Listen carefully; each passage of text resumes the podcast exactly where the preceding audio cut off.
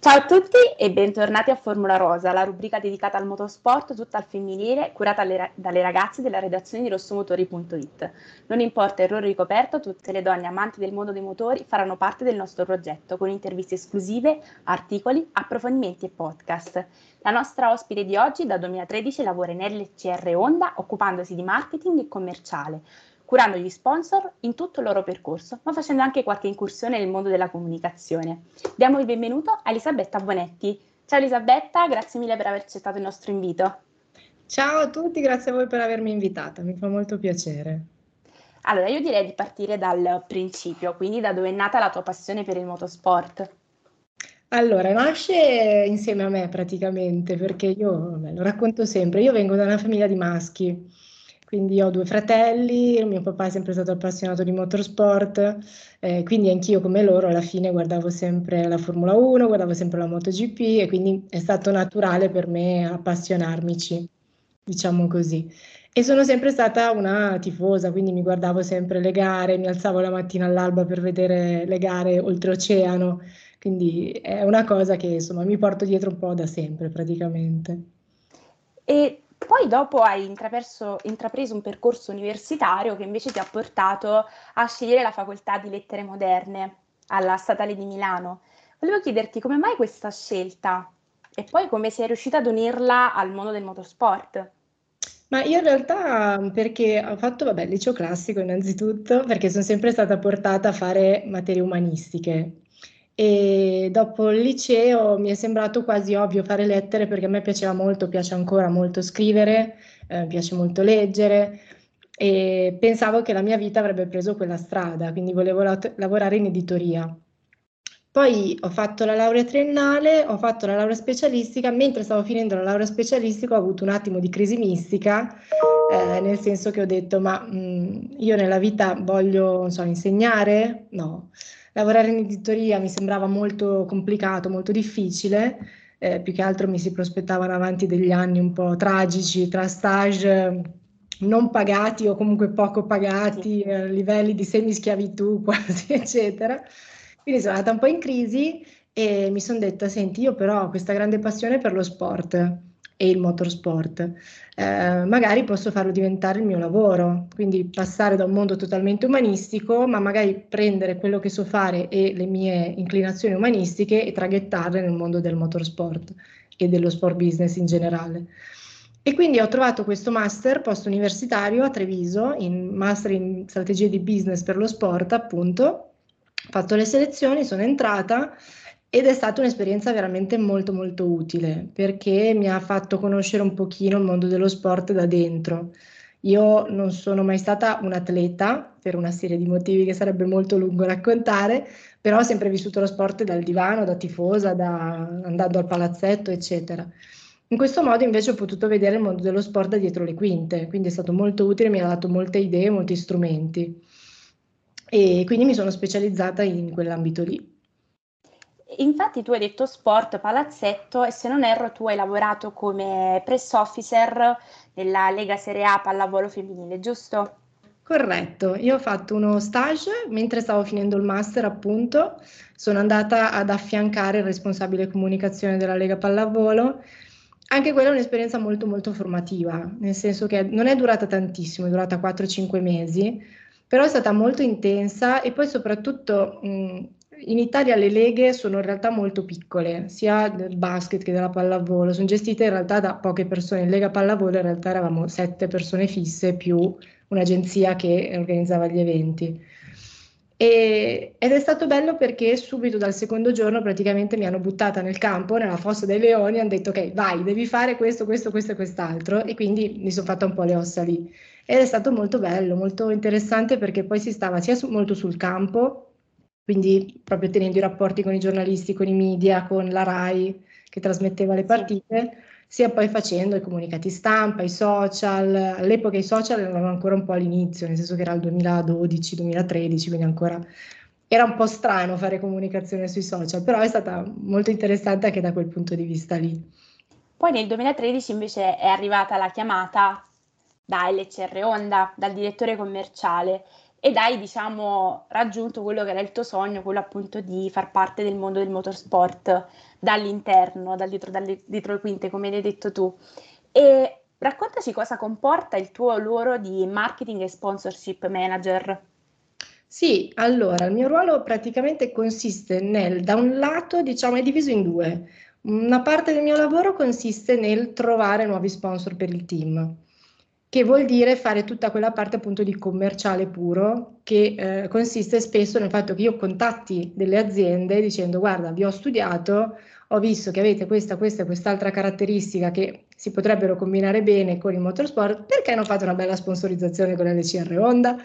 Eh, te lo sto molto semplificando, sì. eh, ovviamente e quindi poi mi occupo di tutta la parte, ovviamente non da sola, con i miei colleghi, mi occupo tutta la parte di eh, offerte, presentazioni, incontri e quant'altro. Una volta che lo sponsor ci dice sì, cosa che avviene, uno su mille ce la fa, insomma, Morandi effettivamente comunque è un processo abbastanza difficile e insomma, eh, quando finalmente si riesce a portare a casa un cliente, da lì inizia la seconda parte del mio lavoro nel senso che poi mi occupo di gestire tutto quello che lo sponsor fa nell'ambito della MotoGP.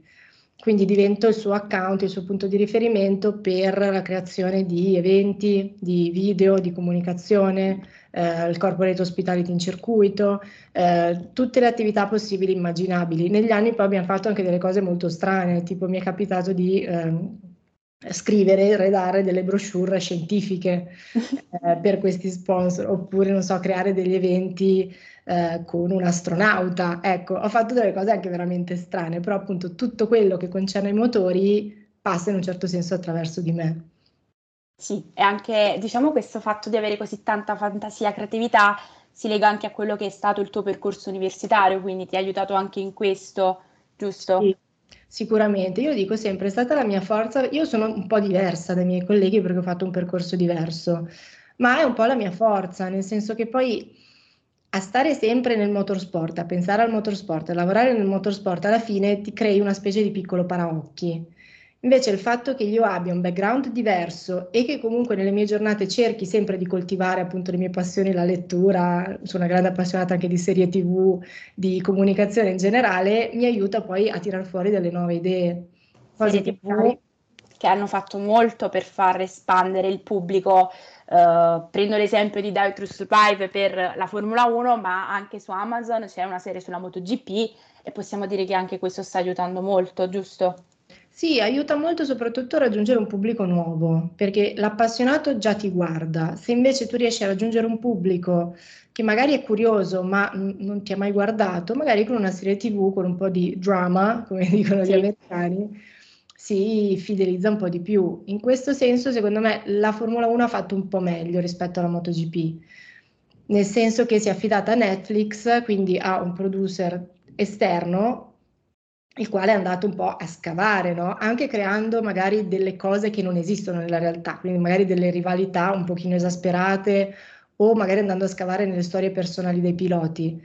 Però è servito molto a fare in modo che la gente si appassionasse. Io confesso che la Formula 1 la seguivo da detta ai lavori perché mi interessava vedere cosa facessero, ma avevo perso un po' di entusiasmo.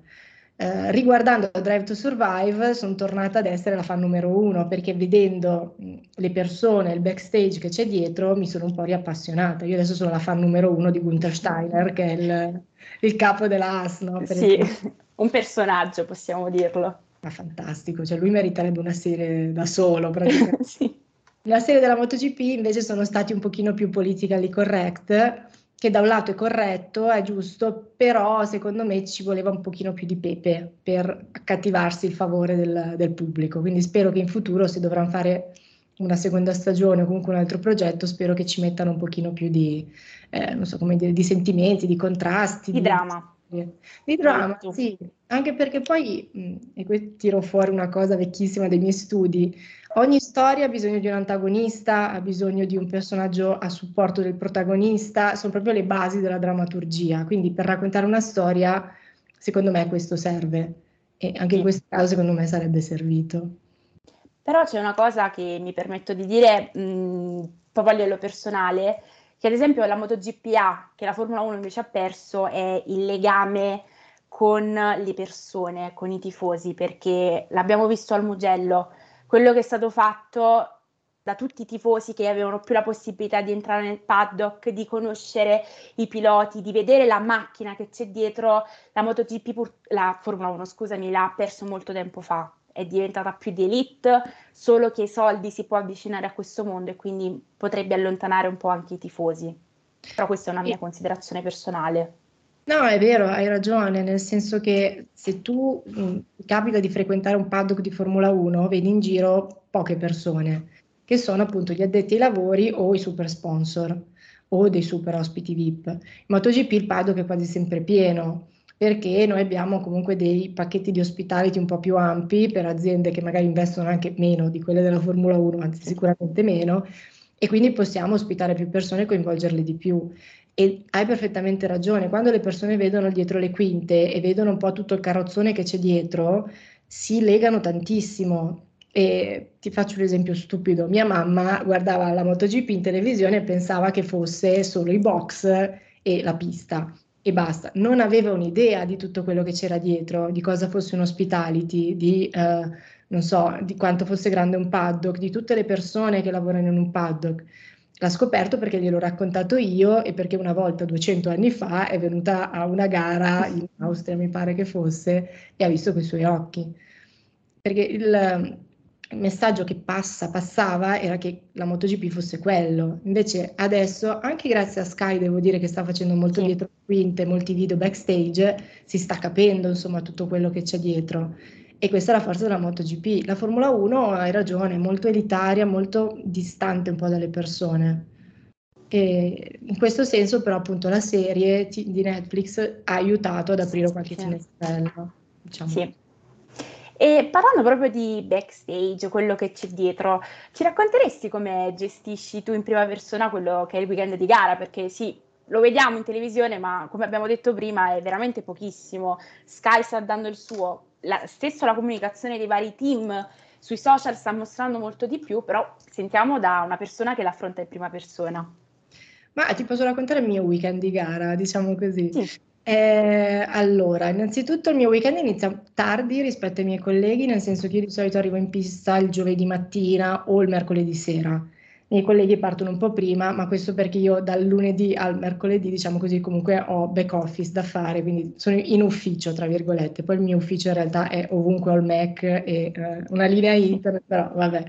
Quindi arrivo il giovedì, eh, il giovedì di solito è il setup day quindi è il giorno in cui si finisce di preparare tutto, i piloti e i press officer hanno tutte le attività media, quindi le interviste, video, eh, attività con la Dorna, con i piloti, eccetera.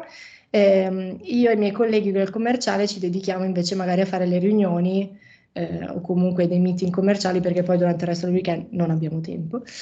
E le nostre giornate iniziano molto presto e finiscono molto tardi nel senso che dal, vener- dal giovedì, anzi alla domenica, arriviamo in pista tendenzialmente verso le 8, 8 e mezza al massimo e andiamo via alle 10, 10 e mezza. Poi noi di LCR non so perché siamo sempre gli ultimi a uscire, non si capisce come mai, però vabbè. E quindi le giornate sono scandite sì dai turni in pista, quindi appunto il turno mattino, il turno pomeriggio, durante i turni noi eh, siamo al box, almeno io sono al box perché appunto gli ospiti possono entrare e vedere un pochino eh, le, le free practice o le qualifiche all'interno del box e poi intervallato a questo ci sono varie attività che magari creiamo per ogni singolo sponsor, quindi per esempio dei paddock tour o magari con qualcuno dobbiamo fare delle attività particolari, eh, dobbiamo so, creare dei contenuti, insomma la giornata è scandita un po' in base alle esigenze. Ci sono gran premi molto più tranquilli, tipo adesso in Germania, io parto domani per, per il Saxering, sarà un weekend molto tranquillo. Il weekend del Mugello appena passato, io ho iniziato a girare come una trottola il giovedì, anzi il mercoledì, e ho finito la domenica sera, ancora mi sto un po' ripigliando. Quindi è un po' vario, dipende un po'. E poi appunto il weekend si conclude la domenica. Eh, un paio d'ore dopo la gara, diciamo così, perché appunto dopo la gara si inizia a smontare tutto, impacchettare tutto e preparare per la gara successiva. Quindi nostri weekend sono così, lunedì mattina all'alba si prende un volo orrendo delle 6-7 della mattina, si torna a casa e si ricomincia a lavorare da capo. Quindi c'è il grande um, fraintendimento che prevede il fatto che noi lavoriamo in MotoGP, vediamo il mondo, vediamo un sacco di cose fantastiche. Spoiler, no, nel senso che manca sempre, sempre ce n'è poco. Esatto, esattamente. E il momento di grande gioia che hai vissuto tu in prima persona, ma diciamo tutto il team, è stata la prima vittoria per l'ECR Honda arrivata nel 2016. Com'è che l'hai vissuta tu e come l'hanno vissuta anche i tuoi colleghi? Ma è stata una giornata assurda, nel senso che ehm, il giorno prima in qualifica, il nostro pilota era Cal Crutchlow, il giorno prima in qualifica, anzi scusami, in FP4, che era proprio il turno inutile, tra virgolette, nel senso che fare il tempo non serviva a niente, eh, quindi cioè, poteva anche prendersela con calma, vabbè, ha fatto una brutta caduta, praticamente ha lanciato la moto letteralmente per aria, la moto è finita oltre le reti di protezione, quindi figurati a Brno, e eh, l'ha, disintegrata, cioè proprio moto spantegata, disintegrata. Andata. Andata. Quindi partivamo già con i meccanici che avevano dormito tre ore perché avevano fatto notte per sistemare la moto. Eh, non partivamo particolarmente favoriti, partivamo adesso a un lapsus, ma più o meno in decima, undicesima posizione. Decima. Ecco, vedi, brava, hai studiato. e al primo giro ci siamo ritrovati tipo diciottesimi, diciannovesimi, perché poi c'erano delle condizioni eh, miste, non si capiva se avrebbe piovuto, se non avrebbe piovuto, c'erano dei nuvoloni neri all'orizzonte molto minacciosi. E quindi diciamo che questa gara è iniziata con bassissime aspettative. E in realtà poi vedevamo che Cal giro dopo giro continuava a salire la classifica, saliva, saliva, saliva, c'era molta confusione perché alcuni team erano rientrati per cambiare le gomme, pensando appunto che avrebbe piovuto, noi non l'avevamo fatto, quindi c'era molta confusione perché non si capiva se Cal doveva rientrare oppure no.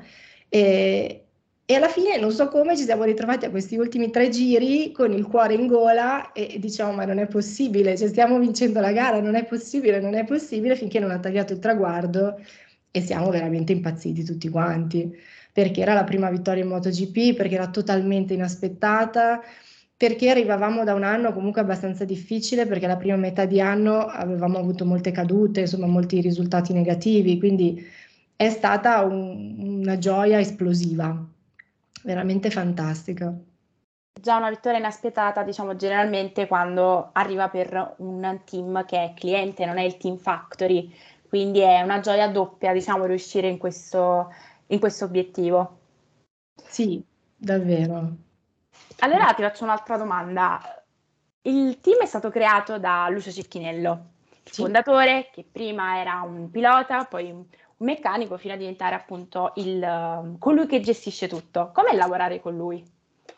È molto stimolante. Lucio è una persona eh, molto molto intelligente eh, ed è una persona con una grandissima attenzione ai dettagli, molto preciso. Quindi lavorare con lui è molto stimolante perché ti spinge sempre a fare meglio e a fare il massimo che puoi.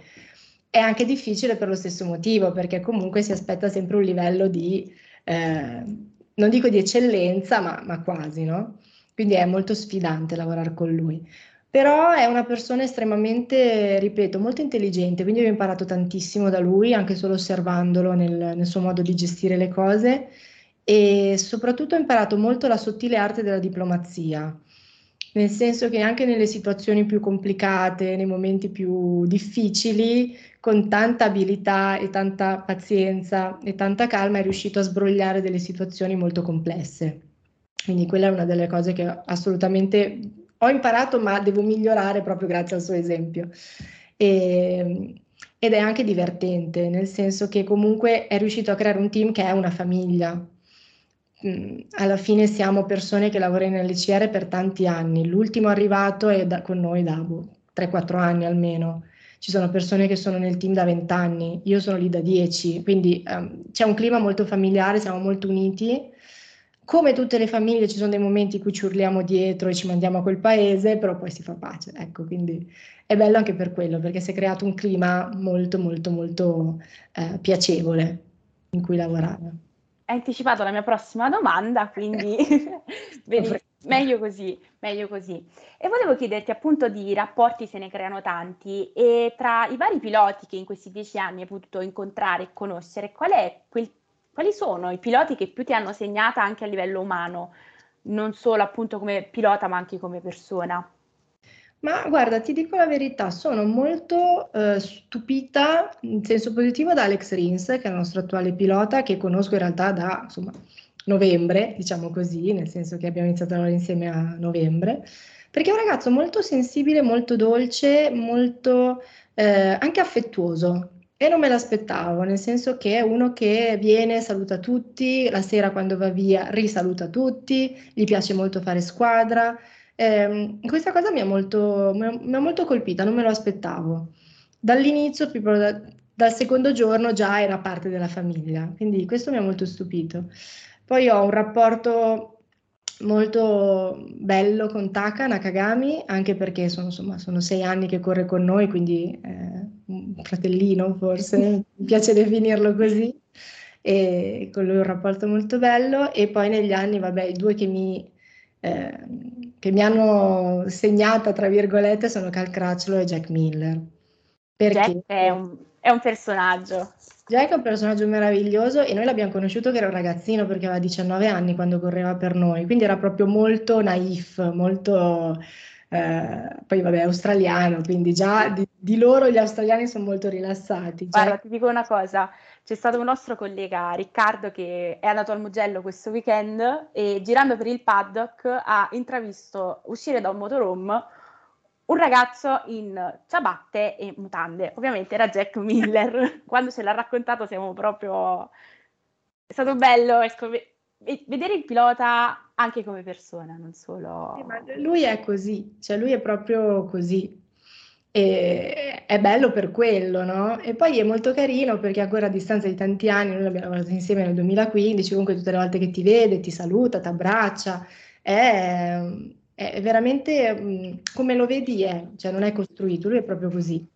Poi appunto Cal, vabbè, anche con Cal abbiamo lavorato tanti anni, Cal è una bestiaccia e lo dico però con affetto, nel senso che ha un carattere molto ruvido all'apparenza, poi in realtà è un ragazzo anche lui molto sensibile, molto dolce, un family guy, lui vive per la sua famiglia e ogni tanto ci ha giocato qualche scherzetto, nel senso che magari quando c'erano da fare delle attività per i media, per gli sponsor, giocava a fare un po' sostenuto, quindi gli chiedevi, Cal, dobbiamo fare questa cosa al giorno tale, la prima risposta era sempre no, ma non perché non volesse farla, perché lui ti doveva mettere alla prova, no? E, e poi alla fine faceva tutto quello che c'era da fare, però era sempre un po' un, una sfida, tra virgolette, a chi cedeva per primo. E, però vabbè, gli voglio molto bene, sono molto affezionata. Poi sua figlia è nata il 2 agosto come me, quindi siamo legate per la vita. E, eh, Dal compleanno. Esatto, esatto. E poi anche con i piloti della Moto E, adesso con Miguel Pons e Rick Granado, ho un rapporto ottimo, perché poi il bello della Moto E è che i piloti sono molto più rilassati da un ambiente molto più pane e salame, diciamo, rispetto alla MotoGP. Quindi hai proprio tempo per stare con i piloti, parlare con loro, eh, stare con loro fino proprio all'ultimo momento prima di salire sulla moto e quindi con loro ho un rapporto veramente fraterno, ecco, diciamo così. La stessa cosa ce l'ha detta anche Irene Aneas, che è stata ospite prima di te a Formula Rosa e ha detto che appunto il clima che si vive all'interno del vostro box è proprio quello di una famiglia, anche se lei è arrivata da poco tempo, si è sentita subito a casa e il rapporto con Alex Rins è lo stesso che hai descritto tu Ah, cioè, non ci siamo messe d'accordo, eh, giuro. Le stesse parole, però ha aggiunto che è stato anche lui, mh, mm, si è fatto parte, protagonista di alcuni scherzi, ad esempio ha tentato di farle uno sgambetto eh, mentre erano nel ring delle interviste, quindi questo fa vedere quanto la MotoGP, eh, sì, la vediamo in televisione, sembra distante, tutta costruita, però all'interno poi ci sono delle persone che la vivono proprio come una famiglia, ecco ed è questo molto bello. Ma anche perché se ci pensi, noi siamo in giro per il mondo 200 giorni all'anno, no, forse qualcosa di meno, però viaggiamo insieme, lavoriamo insieme, mangiamo insieme, eh, condividiamo le stanze. Io, appunto, Irene è anche la mia, non, non solo una mia collega, ma anche la mia compagna di stanza. Quindi devi, secondo me, creare un rapporto un po' familiare, perché sennò ti pesa molto questo lavoro. È un lavoro stupendo, è fantastico, però la lontananza da casa, dai tuoi amici, dalla famiglia dopo un po' ti pesa. Quindi se riesci a costruirti una seconda famiglia, tanto di guadagnato, perché sennò davvero non, non lo fai questo lavoro, non lo fai, non, non ce la fai. E serve anche tanta passione. Sì, anche perché poi adesso la gente magari pensa, chissà la MotoGP, chissà guadagneranno palate di soldi. Anche qui spoiler, non è vero. È un lavoro che non si fa sicuramente per i soldi, si fa per la passione, si fa perché siamo veramente innamorati di quello che facciamo e perché ci piace anche questo stile di vita. Mm, appunto non si fa per i soldi sicuramente e anche il fatto di avere sempre la valigia pronta perché si è sempre in giro all'inizio è molto bello, divertente, dopo un po' non è più così divertente, quindi se non hai la passione che ti dà la benzina per andare avanti, dopo un po' insomma tireremo in barca. Mondo della MotoGP, ma in generale quello del motorsport è diciamo ancora un mondo prettamente vissuto da uomini, diciamo, tutti i ruoli di spicco, pilota, meccanici, ingegneri, è appunto ricoperto da uomini, anche se dobbiamo dire che la quota rosa negli ultimi anni eh, si sta espandendo sempre di più, ce l'ha detto stesso Irene, ma penso che ce lo puoi, possa confermare anche tu. Ti trovi d'accordo, ehm, ad esempio, a dire che si sta facendo qualche passo avanti effettivo, mh, ad integrare sempre di più il ruolo della donna nel, nel moto mondiale? Io ti direi di sì. E già ho visto un cambiamento negli ultimi dieci anni, da quando sono arrivata io ad adesso. Adesso si vedono molte più anche ragazze ingegnere, ragazze che fanno la telemetria, che fanno l'analisi dati, che fino a qualche anno fa erano lavori prettamente maschili. Poi in realtà nel padre della MotoGP ci sono ragazze in tutti i ruoli, quindi dalla press officer al commerciale come me, alla gestione dell'hospitality, a appunto l'ingegnere, eh, ci sono anche delle ragazze team manager, quindi Moto 2, Moto 3, ci sono queste figure, ci sono delle pilote donne. Adesso tra l'altro la Dorna ha istituito, comunque istituirà dall'anno prossimo, un campionato totalmente femminile, eh, le gare si correranno all'interno del palinsesto della Superbike, però già anche questo è un segnale molto deciso del fatto che questo mondo si sta aprendo alle ragazze.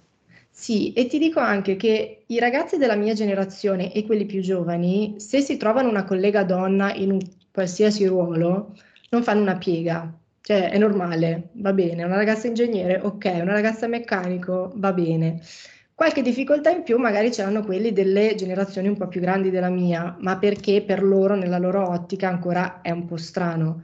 Però io percepisco un cambiamento in positivo, quindi e percepisco, ripeto, questo senso di normalità, cioè c'è una donna che fa un lavoro come il mio, ok, va bene, l'importante è che sia competente, che sia brava, e questa è l'unica cosa che conta.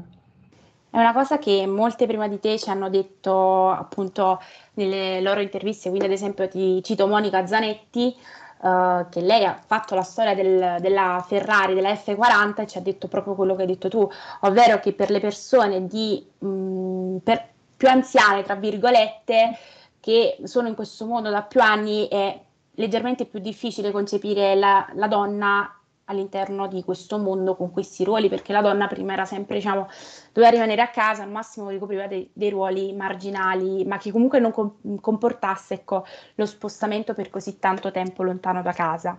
Invece oggi sta diventando sempre di più uh, presente la figura della donna in tutti i ruoli.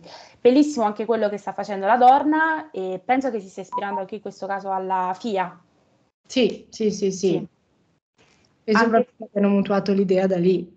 Esatto, anche se ad esempio Victor- Vittoria Piria o Sofia Flörsch ci hanno detto che fare dei campionati a parte per le donne non è che porti chissà quanto tanto, uh, perché le donne devono competere insieme agli uomini per mostrare il proprio potenziale. Tu le dai ragione? O... Nì, nel senso che comunque forse l'automobilismo ha un senso questa cosa. Nel motociclismo mh, mm, purtroppo comunque è molto molto fisico eh, come sport. Quindi proprio a livello fisico eh, non so se una donna su una MotoGP potrebbe avere le stesse prestazioni di un uomo ma semplicemente per un discorso di forza.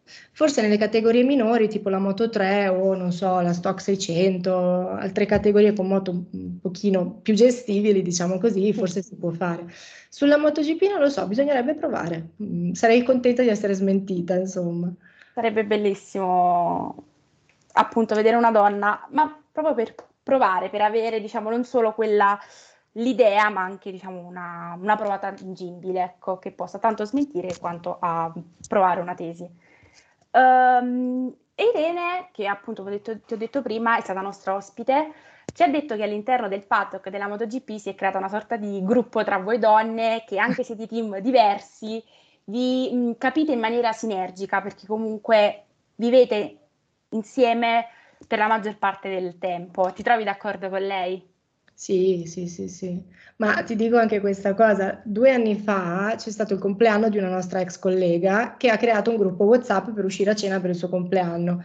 Poi quel gruppo ha preso tutt'altra deriva nei giorni successivi ed è diventato una specie di gruppo di supporto, nel senso che ci, ci aiutiamo sia nelle cose pratiche che nelle cose un po' più effimere, nel senso che, eh, non so, a me è capitato domenica, ho bisogno dei pass per la viewing area per degli ospiti perché non ne avevo abbastanza, ho scritto sulla chat ragazze per piacere qualcuno dei pass viewing area in più e mi sono venuta in aiuto. O per delle cose un po' più particolari, quindi non so, magari qualcuno ha qualche difficoltà eh, in una giornata particolare, cerchiamo di darle supporto eh, o anche delle cose proprio da donne, cioè che, che puoi immaginare, no? Quindi è, è, un bel modo di darsi manforte, anche perché poi se io racconto, ho bisogno magari di sfogarmi e racconto delle cose a una mia amica che non fa questo lavoro, faccio fatica a spiegarle magari le dinamiche, le cose. Se le racconto a una di loro, immediatamente capisce e quindi magari riesce anche a consigliarmi o a consolarmi, tra virgolette, eh, in maniera un po' più adatta, mettiamola così. Però sì, è bello perché sai che comunque hai un gruppo di persone su cui puoi contare per qualsiasi cosa, che sia farsi una birretta insieme alla fine di una giornata per decomprimere un pochino, sia magari quando hai qualche difficoltà oggettiva e hai bisogno insomma di una spalla su cui appoggiarti. È bellissimo. Come ha detto appunto anche Irene, eh, questa sorta di, so, chiamiamola solidarietà tra donne, però mh, mm, questa è proprio, diciamo, va oltre, va a livello proprio di amicizia e di rispetto Uh, che c'è all'interno del paddock e questo deve essere anche una sorta di uh, monito per le future generazioni che entreranno piano piano nel mondo del motorsport, ma in qualsiasi ambito Uh, non solo ad esempio della, del motorsport appunto nei paddock, ma anche ad esempio nel mondo del giornalismo e nell'editoria, come hai detto tu, che è un mondo molto complicato, quindi è una cosa molto bella. Quindi volevo chiederti cos'è che pot- vorresti consigliare a quelle ragazze che stanno ascoltando il nostro podcast che leggeranno la tua intervista e che un giorno vorrebbero appunto entrare a parte di questo mondo e realizzare il loro sogno proprio come hai fatto tu prima di loro. Ma innanzitutto il mio consiglio è di specializzarsi in qualcosa, nel senso che io eh, ovviamente sono su LinkedIn come penso chiunque e ho, eh, ricevo molti messaggi da ragazze e ragazzi che mi mandano dei curriculum o mi chiedono consiglio. E una cosa che secondo me è proprio sbagliata da fare è dire ciao, vorrei lavorare con voi, vengo a fare qualsiasi cosa. No, nel senso che se tu mi dici così, io non, non so cosa, cosa, proporti, non so cosa risponderti. Se tu invece già arrivi con un'idea e mi dici guarda, io sono specializzata in, che ne so, comunicazione, vorrei fare la press officer, ho questa, questa e questa esperienza, può interessare. A me già lì magari può scattare un click, nel senso che magari io in quel momento ho proprio bisogno di una persona che si occupi di comunicazione, quindi sei la persona giusta, vieni che facciamo un colloquio. Oppure, non so, guarda, sono un'esperta di logistica, ho lavorato in agenzia viaggi, mi piace un sacco fare gli aerei e fare i viaggi, che io voglio conoscerlo un matto che mi dica che mi piace fare i viaggi per un GP perché è un lavoro stressantissimo, però magari mi dice così e dico ok, appunto ho bisogno di una persona che faccia quello, che ha una specializzazione, perfetto, sali a bordo. Mm, quindi specializzarsi in qualcosa, anche all'esterno del motorsport, perché è molto più facile prendere una persona con un'esperienza da un altro sport, da un altro ambito, piuttosto che un, insomma, una tabula rasa o una persona che non ha nessun tipo di esperienza in quel senso. Quindi io consiglio di specializzarsi in qualcosa e di offrire magari qualcosa che gli altri non offrano. Tipo, non so, sono bravissima a montare video, faccio dei reel pazzeschi e ci metto 27 secondi. Ok, parliamone dimmi perché devo scegliere proprio te, capito? Cosa hai in più degli altri? Sì. Mai, ma anche in generale nella vita, quando mandano un curriculum, mai mandare una roba del tipo, ah, io vengo a fare qualsiasi cosa. Secondo me, no. Perché dovresti essere tu già a capire, ma dov'è che la posso mettere? Invece se una persona viene già con le idee chiare, ha quell'obiettivo da raggiungere, potrebbe essere anche molto più facile Sì, esatto. collocarla. Un altro consiglio che do è che spesso magari puntano ai team di MotoGP, no? Ripeto, è difficile che un team di MotoGP ti prenda se non hai già un pochino di esperienza. La mia esperienza è stata un unicum e io ho avuto una botta di mm, fortuna, chiamiamola così, quindi dico non prendete me come esempio perché io ho avuto veramente una fortuna spacciata ad essere chiamata, ad essere nel posto giusto al momento giusto con l'attitudine giusta, diciamo così, ma ripeto, è stata fortuna. Eh, il consiglio è quello di farsi un po' le ossa nei campionati minori, nelle categorie minori, ehm, anche di guardare al mondo degli sponsor, per esempio. Quindi in MotoGP ci sono centinaia di aziende sponsor, quindi pensa magari a eh, iniziare a farti una piccola esperienza dall'altra parte della barricata e poi tradurla in qualcosa che si può spendere all'interno del paddock della MotoGP. Quindi tenere sempre gli occhi molto aperti, non pensare solo col parocchio, team della MotoGP, voglio lavorare in so, Yamaha perché sono una fan scatenata di Valentino Rossi e mio babbo era prima di me, quindi voglio lavorare lì. Va bene, ma teniamo un po' gli occhi aperti.